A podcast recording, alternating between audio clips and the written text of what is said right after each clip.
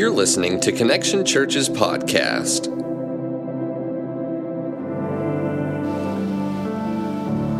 Well, good morning, church. How we doing? Everybody good? Hope you are. Uh, we're excited. Um, I know we've already talked about this and celebrated this, but I just have to say one more time how cool it is that two people got saved at the interest meeting in Millen. I just thought that was just so cool, and uh, to see that happen, and and it really wasn't even a worship service. It was just an interest meeting, and uh, of course, Jeremy was supposed to talk for like 10 minutes. He ended up preaching for like 30. So um, it, it, definitely kind of turned into a worship service, but it was good. It was really awesome. And so we're excited about what God's doing there and what God's doing in by day and, and, and what God's doing here. It's just awesome to see um, week in and week out how God's moving. And we're just very thankful, very blessed to be able to be a part of that. And so, um, and I hope you'll join that. I hope you'll be a part of that as well as God desires to use each one of us for that. Um, today, if you will, we, if you have your Bibles, we're going to continue going through First Thessalonians. Um, as we continue this series called Behind the Enemy Lines. And this series is all about how if you were to go behind enemy lines, um, you would be able to find out what your enemy is doing to come against you, how he's attacking you, how he's planning to attack you, and even some of the lies and things maybe that you did believe that weren't true. And so, in this series, what we're looking at are some lies that the enemy wants to use against us as the church.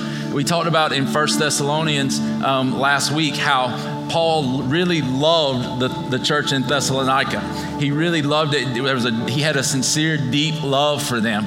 And he holds up the church in Thessalonica as an example for other churches. And so, what we're doing is we're taking this and looking at it from a standpoint of this is what the church is supposed to be, comparing it to the church today and saying maybe this is an area that we've believed a lie, whether it's about the church or about ourselves. But we're trying to expose these things so that we can walk in the truth and be the church that Jesus wants us to be. At the end of the day, that's what we want is to be the church that Jesus wants us to be. And so, First Thessalonians, we're going to read a couple of verses that we looked at last week, and then we'll go on um, down. So we'll read verses 2 through 10 as we get going today. The lie that we're looking at today um, is this lie that multiplication is an option.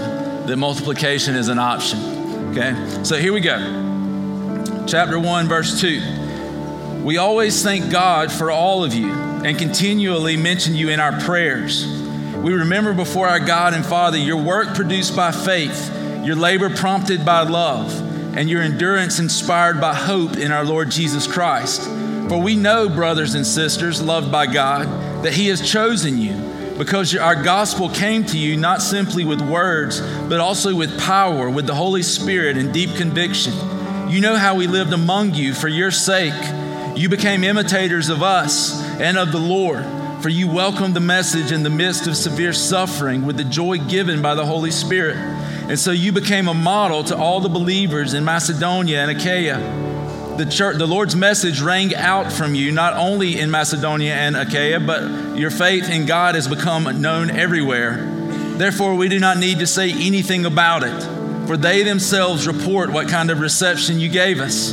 They tell how you turned to God from idols to serve the living and true God, and to wait for his Son from heaven, whom he raised from the dead, Jesus who rescues us from the coming wrath. Well, let's pray. God, thank you so much for your word. God, today we thank you that it is living and it is active. Let it be living and active in our hearts, God. God, we need more of you. We, we don't need more, more of me, more of Brandon. We need more of you, God. Jesus, just come and speak to our hearts. Holy Spirit, come and have your way in our hearts. As we open our hearts to receive what you have for us today, God, let us be encouraged and challenged to follow you closer, to keep our eyes fixed on you, and to do the things that you've placed before us to do. We love you, Father. We thank you for loving us. Thank you that you are good indeed, and that, God, you've made a way for us to come to you through Jesus. And empower the word, anoint it with the power of your Holy Spirit. In Jesus' name we pray. Amen. Amen. All right. Well, I wanted to ask a quick question since we're in church um, and since you shouldn't lie in church, right? Um, how many of you would be willing to admit that somewhere along the way in your life, you might have told a little lie to make yourself look better. Anybody that'd be, man, hand shot up. You're not even ashamed. You're like, yeah, I did that. Yeah, yeah. I, I, I, have done that myself, where we maybe have stretched the truth a little bit, maybe told something to make ourselves sound better, maybe to make ourselves feel better about a situation. And I ask you that question because I feel like this. I feel like the church has done that in some ways. Many times we um, like to tell ourselves things that uh, maybe we, we want it, things to be true about the church, but many times they're not. Um, sometimes we try to tell ourselves things that just seem to make us feel better for not doing what we know we should be doing. Um, for instance, you hear churches say things like this many times We're just a church that wants to go deeper. What that means is we're not really worried about reaching people. We just want everybody in the walls of our church to grow into a deeper relationship with Jesus. You'll hear churches say, we're just about discipleship. What that means is we're not really about evangelizing and about reaching people who are lost. It means we just are going to focus on the people within our church. Um, you hear people say those kinds of things um, that, that we're not here uh, to to be about the numbers. What that means is we haven't really grown, we've probably shrank, and so we don't want to be about the numbers. We want to be about the people that we already have. The reality of it is it's easy to hide behind those kind of things. And as a church, those things become very tempting, especially as the church gets bigger, because what happens is when a church starts getting bigger, the voices on the inside begin to become very loud, and they oftentimes drown out the voices on the outside. But the reality for us and what we have to remember and what we have to look at and do is we can never turn a deaf ear to the voices on the outside. We have to consistently be reaching out to people who are outside the church walls, who maybe are very different from us, who maybe um, have never stepped foot in a church, who maybe um, are, are very far from God and continue to hear the voice of their um, heart crying out for what we know is the answer to their problem. So we continue to reach out. We can't turn a deaf ear to those voices but it's very easy to do so. See, listen, today I want to encourage you with this the Great Commission that's found in Matthew chapter 28, that we're to go and make disciples, right? And, and, we're to be disciples who make disciples. A disciple is simply a follower of someone. We are followers of Christ. The goal for us is to make disciples. The great thing about it is, Jesus not only gives us a command to make disciples, but there's also a promise that comes with it. One, that He'll be with us, but two, He also says in Matthew 16, 18, that not even the gates of Hades will come against the church. Not even the gates of Hades will be able to stop the church. Not even the gates of hell itself will be able to keep the church from advancing. That Jesus is saying, My church is going to grow. How does it grow? It grows through multiplication, it grows as we reach more and more people with the kingdom. See, we have to realize that the, the church is always one generation away from extinction. If we don't multiply ourselves, then what ends up happening is the church begins to die. It begins to die out. But the great promise of Jesus is this that that's not going to happen because he always has a group of people who are willing to hold out the gospel, this message of truth, this, this good news of a good God, so that people who are far from him can come near to him. And the thing I realize is if we're not willing to do this, God will find someone who is. The reality of it is, I don't want him to have to go beyond us. I want to be a part of that. I want us to be a part of the kingdom growing. I want us to be a part of multiplying. I want us to be people who take courage in the fact that Jesus gave us a promise that greater is the one who is in us and with us and the one who's in the world so that we can have courage to stand on and do what God's called us to do. Y'all with me this morning? Because here's, here's the reality. How many of you find it a little intimidating to talk to somebody about your faith. You've already admitted you're liars, so you can admit to this too, right? Yeah, yeah, yeah. We, we, it's, it's intimidating. And I know I'm the preacher and all that stuff, but it's intimidating to me. Like, I'm more comfortable in front of all of you than I am one on one when it's time for me to tell somebody the gospel. Like, this is, this is funny that once I'm up here, this becomes easier than doing that one on one. The reality is, though, that we have to take that chance. It's intimidating. It reminds me of when I was little and, and I would um, decided I started wanting to start jumping off the high dive. Anybody remember that? When the first time you jumped off the high dive, I guess they still have high dives. But I remember going and I would climb up the ladder and I would get to the top and I'd be like, I can do it, I can do it, I can do it.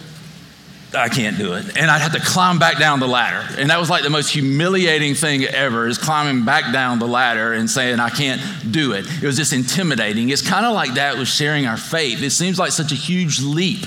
But once we begin to do it, we realize how important it is. We realize that God uses it. We realize that God wants to use it.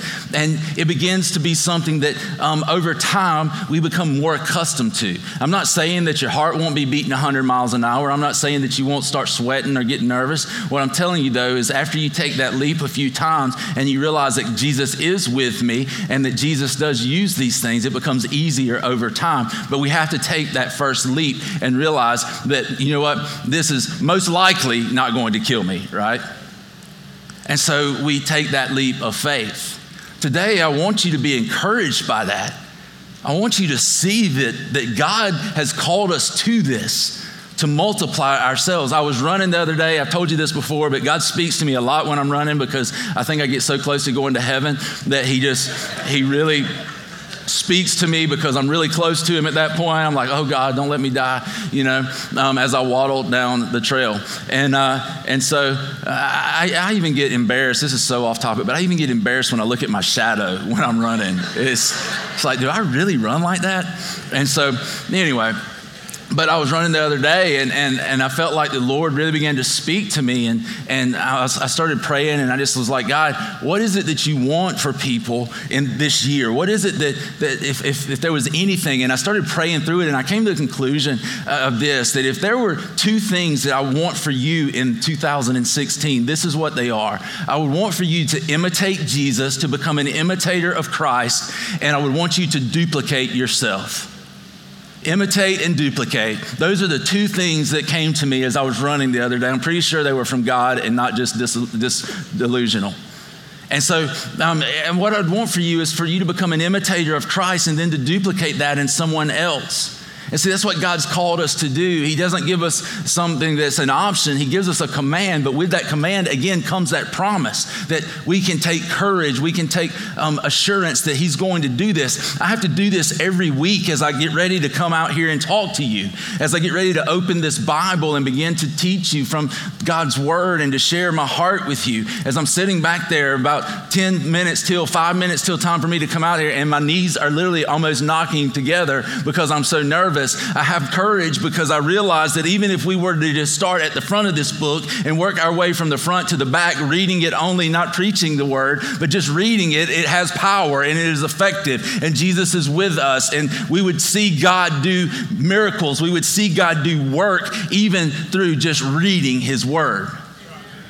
And so we get to be a part of this and we can take courage in this. That God's going to use His Word to bring people to faith when we open His Word and we're faithful to preach and teach His Word.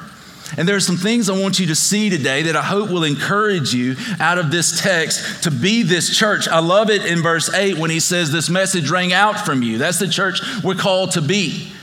And I want you to see the encouragement that comes from this that Paul, as he goes through verses two and three, he's thanking God for them. In verse four, he continues to thank God. This is still part of his thankfulness. He says in verse four, he says, We're thankful basically, for we know, brothers and sisters loved by God, that he has chosen you.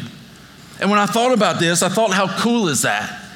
That God has chosen us for this task. In fact, the first thing I would tell you is I want you to realize that God has chosen you for this that God has chosen you for this task, that God has chosen us as a church, as a group of people, to be a people that carries His truth to the world. I was, I was thinking this morning as I was getting ready to come to church and, and, and get um, finish my preparation and all, I was just thinking and praying through the message. And, and I felt like what the Lord spoke to my heart in that time was that um, it's a privilege to serve Him, it's not something that is a right, it's an absolute privilege. And he says, I've chosen, I've picked you, I want you to be a part of this. I felt like one of the things that the Lord put in my heart for you today is to challenge you, encourage you to step up. to step up to what God's called you to. That there's more that God wants to do, there's more that God will do. And I don't want you to underestimate the amount of influence that God wants to give you wherever you are, whether it's in a classroom or a workplace or at home. God wants to give you greater influence. God wants to use you to spread the gospel. So step up into what God has called you to. Step up into this mission that we all have. We all may have specific callings to be a school teacher, a banker, a lawyer, a preacher, whatever it might be. But the reality is, we all have the same calling in the fact that we're called to multiply multiply ourselves, multiply Christ in the world so that it brings God glory. And you can do this. Step up into what God has called you to do and to be as a follower of Jesus. He's told us, I've chosen you. I've chosen you out of the world. I want you to be my people. I want you to be a people who spread the good news of the gospel. The next verse, verse 5, I love this verse. It says, because he's saying we know that he's chosen you. He says, because the reason we know that he's chosen him is because he says, our gospel came to you not simply with words. And then we'll stop right there for just a second. He says it didn't come to you simply with words. But listen, it did come with words, right? It wasn't just with words, but it did come with words. Like we need at some point for people to not just see a difference in us, they need to know why there is a difference in us, right? So just not cussing somebody out in line at Walmart is awesome, right? You are well on your way in sanctification, right? That whole big word of mean growing into Christ, right? But the reality is, at some point, we have to tell people why it is that we're different. We need to tell them about the one who changed our heart, who gave us that spirit of self control, who gave us the ability to see a bigger picture than just what's happening in that moment. And so we have to be willing to share that, and that happens with words. There is a popular saying that, goes around. Um, I think maybe Francis of Assisi said it, uh, but basically it says, preach the gospel and use words when necessary. That sounds awesome, but just by the very nature of preach, we have to say something, right?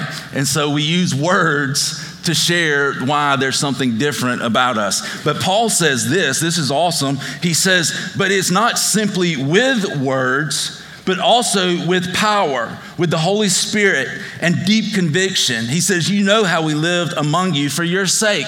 And so Paul's saying, I didn't just come to you with words. It wasn't just with words. It wasn't with eloquent speech and with eloquent preaching. It wasn't just that I was a, a great motivational speaker. He says, Listen, when I came to you and I began to share the gospel, the gospel was shared with power. The gospel was shared with the presence of the Holy Spirit. And the gospel was shared with deep conviction. What he's saying, even though there was deep conviction, among the Thessalonians, he's not using that for them at this moment. He's using it to refer to himself and the preaching of the gospel.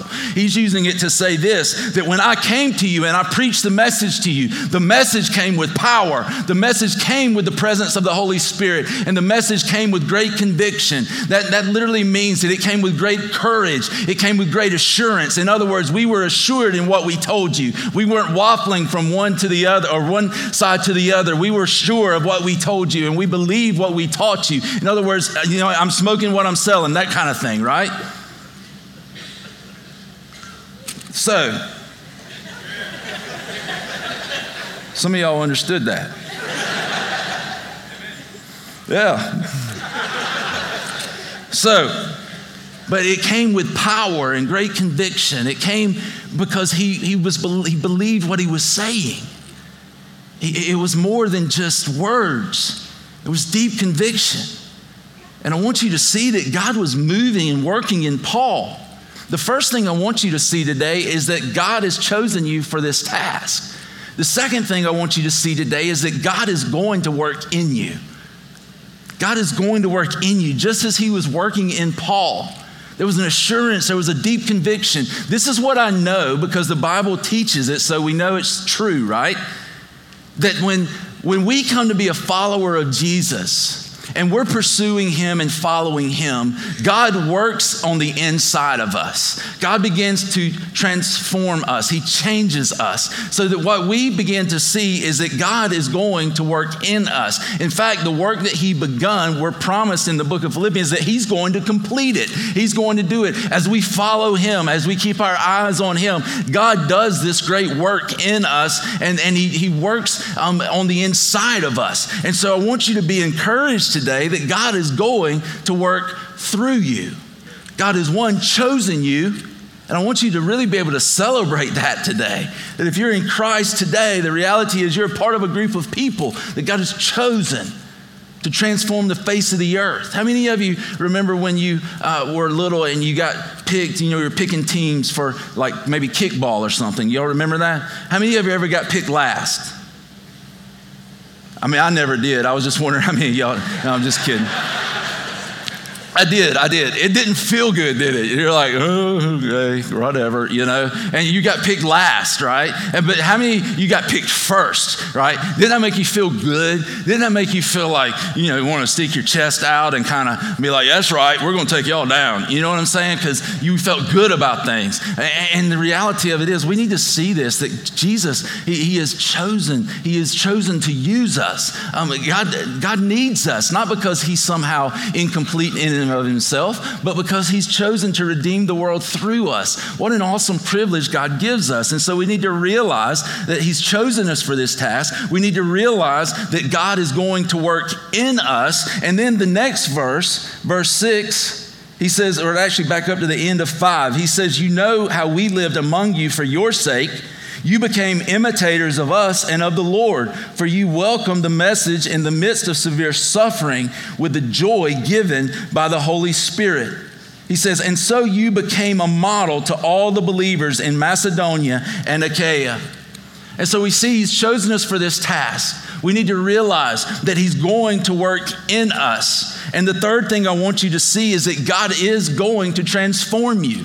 As you begin to, to pursue Him, God begins to work in you and begins to transform you. And all of this you're going to see is a part of the gospel ringing out from us. See, it is spiritually impossible for us to come to Jesus and not change. It's impossible to embrace the gospel without embracing change. If we have come, say we have come to Christ and nothing's ever changed in our life, I say this as lovingly as I can, we need to back up and look at that salvation. Because the reality of it is that when we come to Christ, things begin to change in our life. We begin to become a different person because God comes in, gives us a new heart, and He begins to renew our mind. And we begin to think differently, want differently, act differently. It doesn't mean that we become perfect, but it does mean that the trajectory of our life begins to change. And so he's going to transform us just as sure as you are sitting here today. If you are a follower of Jesus, you will be transformed more into his image, more into the image of Jesus. As it says, you became imitators of us and of the Lord. If somebody were to imitate you, who would it make them look like? would it make them look more like Christ? Are we growing into that so that people can look at us and see him? He says, You became imitators. He says, You became twice. You became imitators. Uh, there in verse six, he says, You became a model. You became a model, literally means that you became an example to be followed. And so he's saying, You became, you became. One of the biggest problems for us as Christians is too many of us aren't stepping up into what we have already become, what Jesus has already given us. In other words, we need to, uh, we need to become what we've already became. Does that make sense? We need to become what we've already became because here's the greatest definition I can give you, um, in my opinion. This is my opinion. Uh, right now, it's the only one that matters. So, I'm kidding. But my opinion of this is this big church word, sanctification.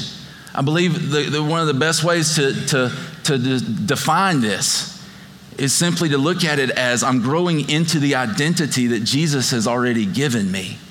So that I become what I've already became. I'm growing into what Jesus has already made me. Because when you come to faith in Christ, He gives you His righteousness, He gives you His, his purity, He gives you His holiness, he, tra- he transfers all of His godliness and takes away all of your ungodliness, and so that we begin uh, um, automatically to be seen by God as Christ.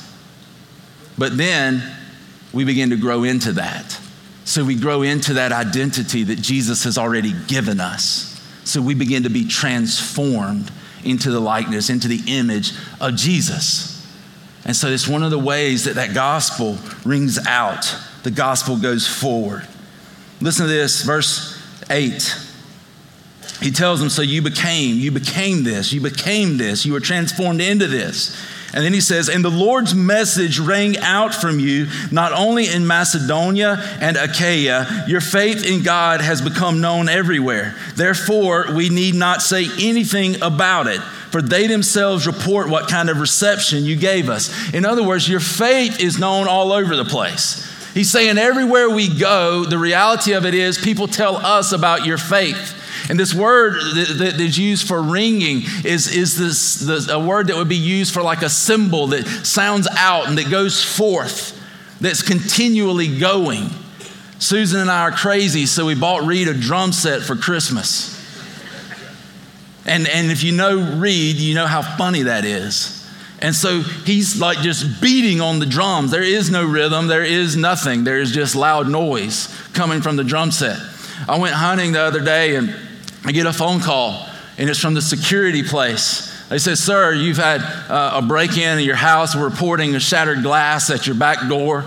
I was like, oh gosh, Susan's at home. Let me make sure everybody's okay. So I called home, nobody answered. I called home, nobody answered. I called home, nobody answers. Finally, she answers. I'm like, Susan, what happened? They said that there's been a, a shattered glass. Is everything all right? Are you okay? What's going on? She goes, oh yeah, we're fine. It was just Reed playing the drums so loud that it set off the alarm.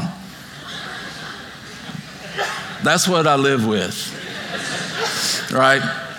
And, and so he literally was shaking the glass. It was that loud. It was ringing out that loud that it literally shook the glass. Here's what I want to see as uh, us as a church. I want the gospel to ring out so loud from us. I want Christ to ring out so loud from us that it shakes the world around us, that it transforms the community around us, that it transforms the community in Vidalia and Lyons, that it transforms the community there in Millen, that people begin to see and hear the gospel in such a way through the way that we live and through the things that we say and proclaim to them that the gospel rings forth loudly and clearly to them.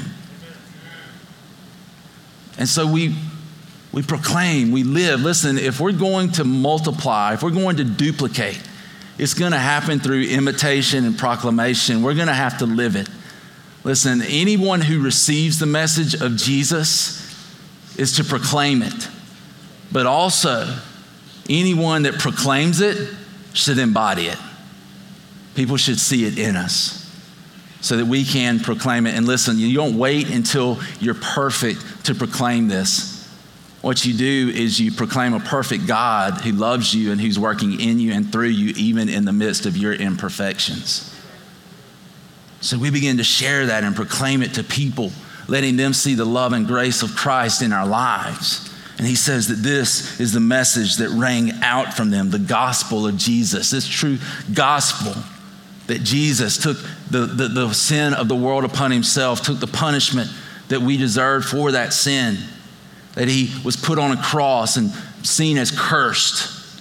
He became a curse so that we could become blessed children of God in God's presence and power and purpose.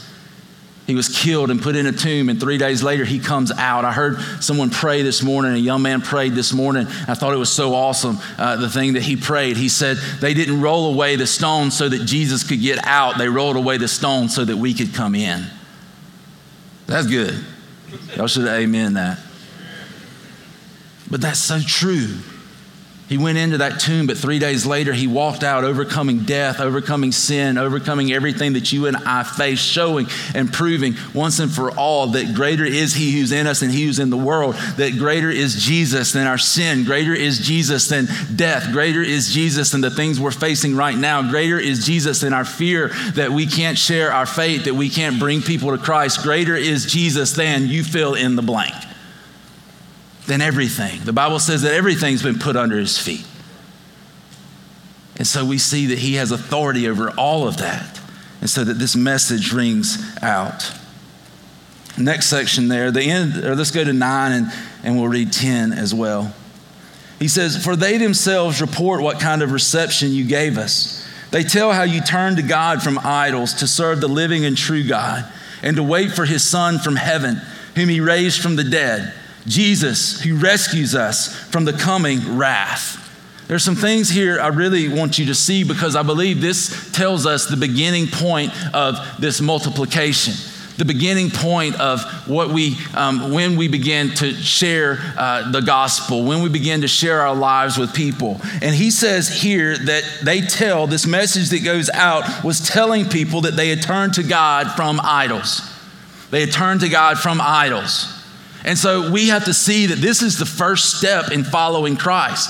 It's the first step. It's called repentance. It's where we turn from our sin, where we turn from other things that we've worshiped. It could be our job, it could be our spouse, it could be our boyfriend, it could be our girlfriend, it could be our car, it could be our house, it could be our kids. I mean, it could be anything that you put in the place of God in your life. One good way of knowing what, who or what is God in your life is who or what dictates your emotions. Look at that. And then think about it. But it's when we turn from that idol, we turn from that, that other thing, that sin, and we turn to God. That's what he's saying that that first step was. And so our first step is when we come to that moment of salvation and we turn and we begin to come to God and we, we turn our back on this way of living and we turn our face to this way of living and we continue to walk. And see, here's the thing about repentance. Here's the thing about faith and following Jesus is it's not a one-time turning. It's a continual process that we continue to turn. It's why the Bible Bible instructs us to keep our eyes fixed on the author and perfecter of our faith so that we can run this race, so that we're running in the right direction once we've turned our back. It is a daily, continual act of obedience and repentance and turning from sin and turning to God. There is that first moment of salvation, but then our whole life is spent running after Him. And so he says, This is the first step. This is the first thing that we do. And then he goes and he says, and they turn from idols to serve the living and true God. I love this because here's the reality who else is worthy of our service? And this word for service, literally, who else is worthy of our wholehearted devotion? In comparison to these dead idols, these other things that we've all worshiped at some point in our lives, the things that battle for our attention, our affection, who, who compares to this living God when we compare him to the dead idols and the things that cannot offer us the hope that he offers? He's the one who's worthy of our service, of our devotion, of our wholehearted following. Nothing else and no one else should hold that place in our life. Only Him. He goes on and says, and to wait for His Son from heaven, whom He raised from the dead, Jesus, who rescues us from the coming wrath. We talked a little bit about this last week, but, but the reality is that our hope comes from our faith in Christ. And not only does our hope come from faith in Christ, but our endurance comes from faith in Christ. So he gives us three things right here. He tells us, one, that we're to turn from idols, we're to turn from sin, and we're to go towards God. He tells us, two, we're to serve Him wholeheartedly. And He tells us, three, that we're to endure because of the hope that we have in Him. And if we're going to multiply, if we're going to see ourselves become imitators of Christ and then become duplicators of Christ, the reality of it is we're going to have to do all three. We're going to need to repent, fix our eyes on Jesus, continue to pursue Him. As we continue to pursue Him, we realize we've been chosen for the task. We realize that He's going to work in us. We realize that He's going to transform us. And then we realize He's going to work through us as we follow after Him. And so we come to that place of turning. We come to that place of wholehearted service. And we come to that place of endurance endurance. We keep running the race because we know that we have hope in one who is sure. And even though we face battles today and we're going to face battles tomorrow, the good news of the gospel is that one day He's going to set everything right. Everything is going to be good. When we breathe our last breath on this earth, what happens is we go into the presence of an amazing, holy God who makes everything right, who wipes away every tear. And so, whatever we're facing today, the good news is if we're in Christ, we have hope that goes beyond this life and beyond the battle and through the battle that you're facing right now in your life. And so you can continue. You can continue. Why? Because of your strength? No, because of the hope we have in Christ. Because we know that no matter what, He's there. No matter what, He makes all things right. That's the hope that we have. That's what gives us courage, even to share our faith. That's what gives us courage to, to live for Christ when everyone else around us isn't. To live for Christ even when other people make fun of our lifestyle. To live for Christ when everything around us tells us that it's foolishness, but there's something inside of you called the Holy Spirit and a new heart that tells you it's the truth. So we keep going and we keep moving, and no matter what anybody else says, we keep working and we keep living. And listen, even in the midst of all that, we keep loving, which is the hard part many times. It's easy to get bitter, turn our backs on the world and say, to hell with them all, right? But we keep loving and we keep going and giving and we keep following because our hope is greater than the things that we face.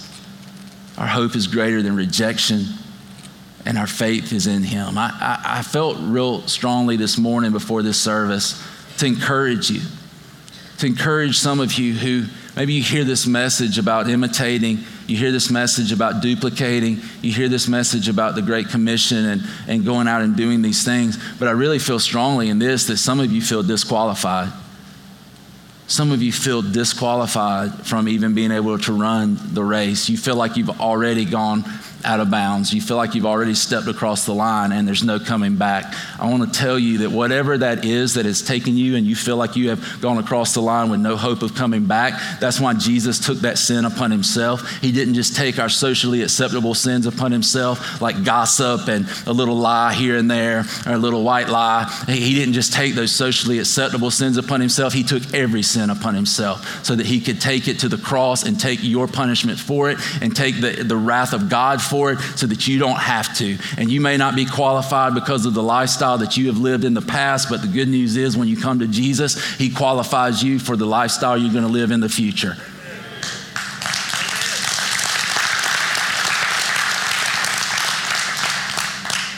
I want to finish with this.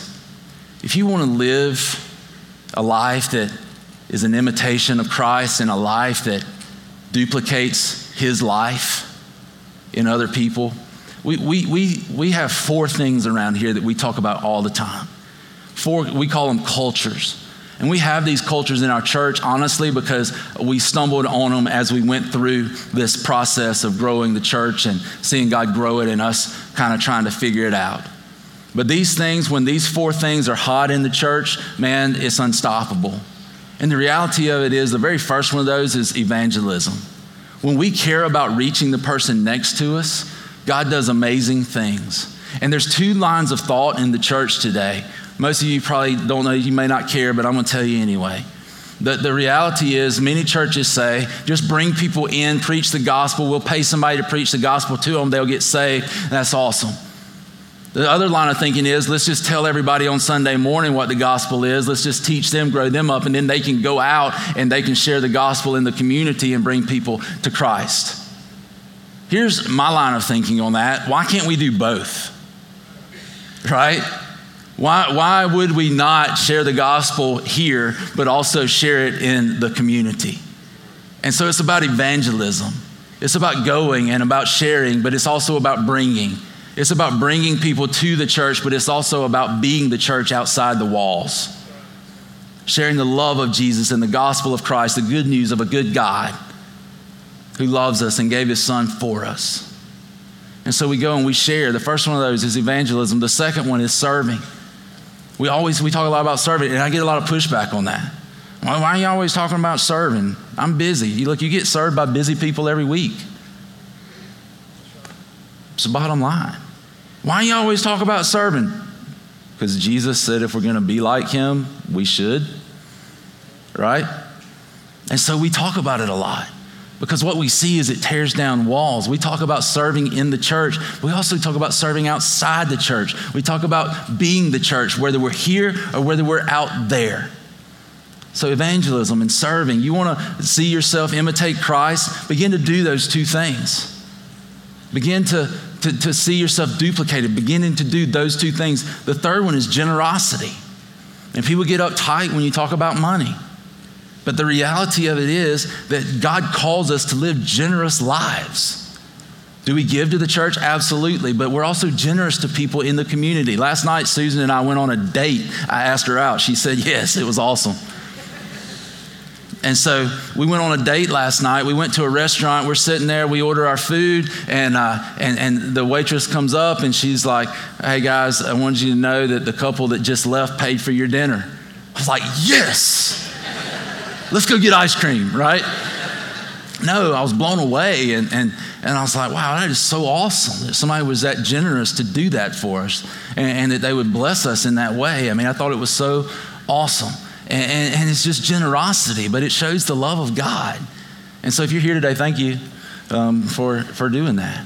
But it, it was, it's generosity. So evangelism, serving, generosity. The last one's community. You'll have a chance in just a minute to go and join a small group, which is a smaller portion of this church. It's how you make a big church feel small as you get into relationships with people in a small group. And today you'll have that chance to sign up for those small groups. You'll see people with green shirts on. Go up and talk to them. Listen, if you get in that group and they're weird, we'll put you in another group, okay? I promise. And so just give it a shot, but commit to it because we all need community. You want to see God use your life to, to duplicate um, Christ? You want to see your life being an, an imitation of Jesus? The reality of that for us is then begin to care about the people who don't know Him and evangelize them. Begin to serve people around you, whether it's in the church or outside the church. Begin to be generous in the things that you have and the things that you do. Maybe sacrifice a Starbucks coffee once a week so you can do something else with that. That's like 20 bucks right there. And fourth, be in community. Be in community with other people who are going the same direction you're going, people who are going the same place that you're going. And you guys rally together and you grow together and you carry this message to the world, to a world that needs to hear it. Because we're going to do that as a church. That's what God has called us to do. And multiplication is not an option.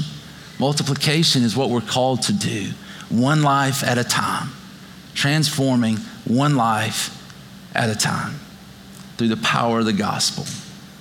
And so today, there's really a couple of steps that I want us to take. You know, the first one is for people who maybe you don't know the Lord. You've never come to this place of salvation. But the opportunity is for you today to come to that place. It's that first step I talked about of turning from sin and turning to God.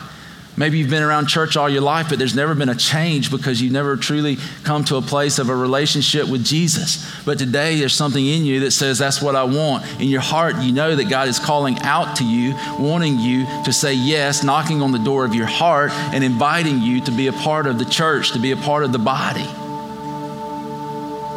So, the first question, the first opportunity is Is that you today?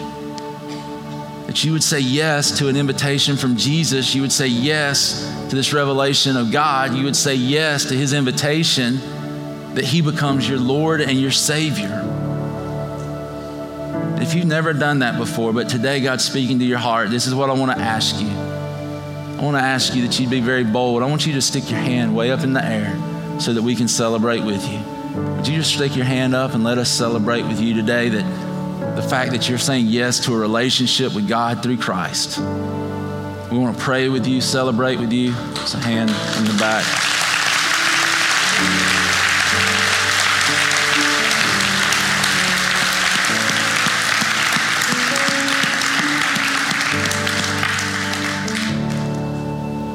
Amen. We're going to grab you and pray with you real quick. Anybody else today, you know that's that's you. God's speaking to your heart. Broken the ice now. Let's do this. Let's do this. All right. The second thing that I want to pray for you today about is I just want to pray today for our courage. And today, if you would say, yeah, you know what? I, I want more courage to share my faith. I want more courage to be a follower of Christ. I want more courage to, to duplicate myself. I want to be that imitator of Jesus. I, I want to truly follow. And listen, I know we have people on all parts of the spectrum from people who are just beginning a walk with Christ to people you maybe you've been walking with him for 40 or 50 years. But wherever you're at today, if you say, Yeah, I want more courage, I want to live this out more, I want to be willing to share more, I need that courage. And that's what I want to pray for us for because we all come to that place in, in our lives at different times. And so, if that's you today, I want to ask you would you stand to your feet and let us pray? I want to be more courageous in following Him. I want to be more courageous in, in sharing. I want to be more courageous in my pursuit. You just stand. I'll give you a second to stand, and then I want to pray for us. I'm telling you guys, if we will commit to do the things that Jesus has given us to do, we will see things that we never thought we would see. I believe that with all my heart. Let's pray. God, thank you so much God, I love this church so much, God. We love you so much, God. Would you use us in a mighty way, Jesus? God, here we are, and we ask for your, your spirit to come, the power of your spirit to give us courage. God, would you take us and use us to do more than we ever thought possible? Would you take us and remove uh, the obstacles that stand before us. Give us the courage to, to go through them. Whether it's fear or anxiety or doubt or whatever it may be, God, give us the courage to keep walking, keep stepping. God, make us imitators of you and God, make us people who duplicate ourselves. Let us do that this year and for the rest of our lives. I just feel us, flood us with the power of your spirit. From the top of our head to the bottom of our feet, let every strand of DNA be infused with the presence of Christ. Let us go into the world and do the things you've put before us. Whatever our hand finds to do for you, God, let us do it. In Jesus' name we pray.